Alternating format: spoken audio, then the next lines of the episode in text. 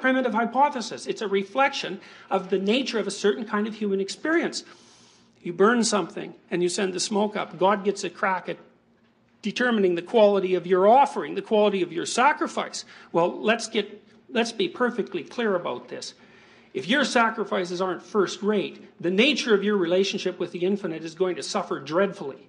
And that's exactly what the story of Cain and Abel reveals. Now, Abel He's a trusting character. He believes in the nature of experience and the nature of existence. When he's called on to make a sacrifice, he sacrifices the best that he has to offer. And that makes God happy. And as a consequence, everything that Abel touches turns to gold. Everyone likes him, they respect him. His crops multiply. He's successful with women. Plus, he's a wonderful guy. So you could hardly imagine a more annoying creature if you possibly attempted to do it. Whereas Cain, see, Cain has reacted to his self consciousness by withdrawing from the infinite. And there's a tremendous danger in that because it starts to mean that he relies purely on his own devious devices to sail his ship through the shoals of life.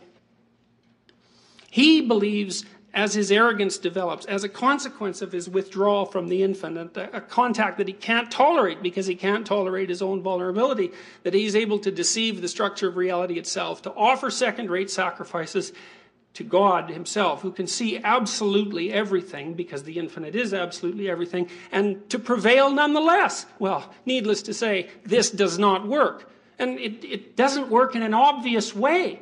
If you talk to people and they reveal to you their unnecessary suffering, it's very straightforward to look behind what it is that they have to say. They'll tell you the poor decisions they made in their lives and the opportunities that they didn't take and the chances that they didn't they didn't have enough courage to grasp and the sacrifices they failed to make. There's nothing mysterious about it.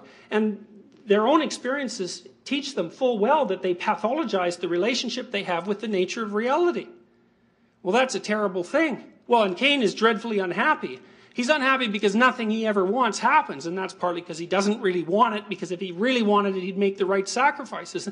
The salt is rubbed into his wounds by the existence of his brother, for whom everything seems simple, but of course really isn't. Cain goes to complain to God. And I had to read three or four different translations of these particular verses to figure out what this meant. And he says, What in the world is going on here? I'm working myself to the bone. I'm sacrificing things left, right, and center. Everything I touch turns to dirt. Everything turns against me. Like, what's up with the nature of reality? Cain's essential vulnerability is revealed and exacerbated by his pathological attitude towards his own actions. God says to him essentially, Sin is a predatory cat that crouches at your doorway and leaps on you at will. But if you only wanted to, you could master it. And that is absolutely the last thing that Cain wants to hear. Because if things are going from bad to worse for you, and you're playing a causal role in it, there's nothing more horrible than, some, than, than